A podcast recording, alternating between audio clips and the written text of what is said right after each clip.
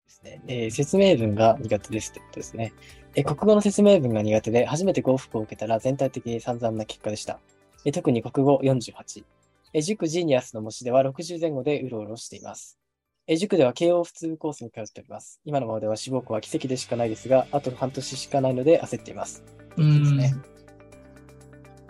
なるほどですね。まあ、僕が48取れてるのはすごい頭いいなと思ったんで、うんうん。 48ある子で大体55ぐらいまで伸びますよ、普通に。そうですよね。夏頑張れば。はいはいはい。ジニアスしかもそもそも難しいですからね。ジニアスの教材って、まあ、それなりに難しいから、うんもうちょっと簡単な問題とかやっていくべきなのかなってところあるのかなと思うんですよ。なるほど。もう説明文って、しかもちゃんと理解できてしまえば、ほぼほぼ点数化されるので、そのやり方をしっかり知らないパターンがあるので、うんあとはなんか文章長い状態、6年生とかがすごい多いので、4年5年の内容から絶対やった方がいいよね。まあそうですね。基礎力を、まあある程度確実にした上で長文に挑まないと挫折してしまいますよね。あと48なのに、企業普通コースに通ってる方はまずおかしいからね。うん。なるほど。確かに。うんそこの内容多分ほぼ理解できないと思うから、その方法に関してはね。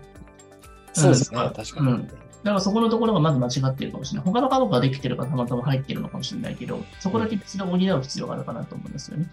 なるほど。だから今のままでは死亡奇跡ではないんですよね。現実って考えたときに、48だったら55ぐらいの学校の学問解いたら受けた受かったりする可能性もあるから、しかも他の4科目のところの部分の、ね、3科目の部分が結構50半ばぐらい取れてるんだったら、まあ国語で多少落ちてうもん、そうです全然いね。けるだろうし、うんうんそんなもんだよね。うん。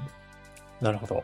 でも国語についてはまた、あの、今の受けてる塾の内容以外にもう少し遡った内容を学習した方がいいということですそうね。ですね。あとは石橋さんの説明文説明するのうまいじゃないですか。あの苦手なことに対してなんかちょっとあの一言あるんでしたら、ちょっとお願いしたいなと思いますね。ああ、そうですね。まあなんかその子が、あの、説明文の中でもどういうジャンルが苦手なのかとか、そういったところでも意外と出るのかなと思いまして、うんその子の関心分野の理科が得意なのか、それとも、まあ、社会が得意な子なのかってところでも、結構そういった全体的な、あの、興味、関心の分野に応じて結構国語の得意不得意も変わってきたりするので、ですねまあ、そういったところをもうちょっと全体的に見た上で、あの、どこを伸ばせるのかっていうのを見極めていくのがいいかなと思いますね、国語においては。環境とか、結構生物とか動物とか、あとはなんか地理的分野なのかとか結構ありますもんね。そうですね、そのジャンルによって本当に得意不得意も結構出てくるので、一口に説明文って言っても結構幅広いですよね。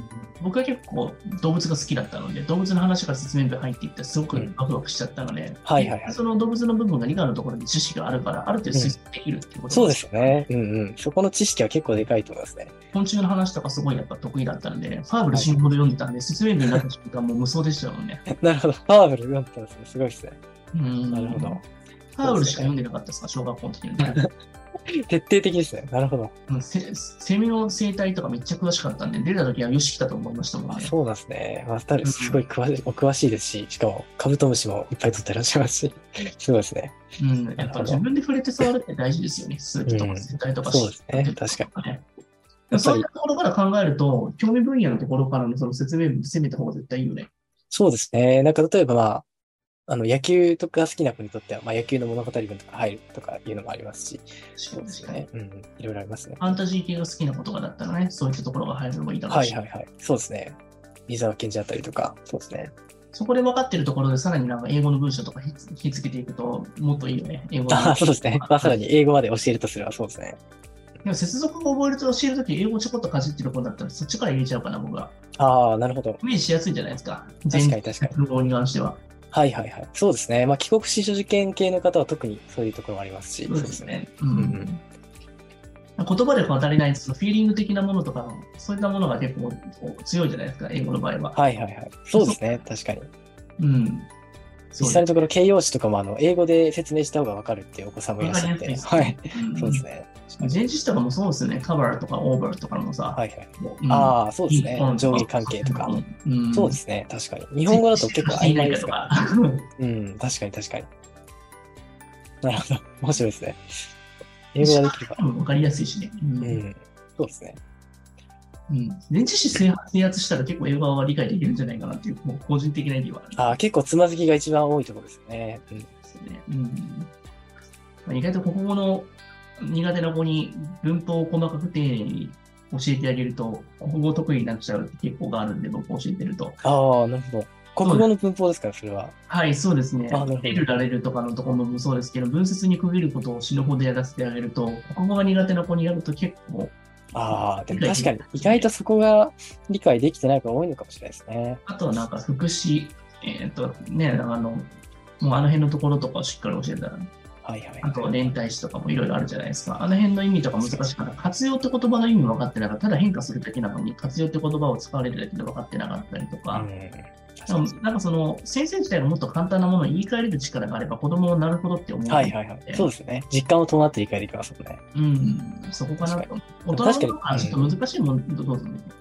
なんか文節に区切ってこう理解していくっていう、その細かく見ていく癖自体がすごく重要なのかもしれないですね。結構パーって流し読みで読んじゃってる子にとっては、あの一確か一一文字一文字見ていくっていう、それ自体がすごく新鮮なのかも英しれない語ではやるんだけど、国語ではやらないじゃないですか。うん、確かに確かうんに。僕はそれを国語でやったらたまたま成績上がったんですようね。ん、なるほどなるほど。うん。丁寧に読まないじゃないですか、自分の母国語だと。そうです確ね。かに分かってる気になっちゃって飛ばしちゃいますよね。うん。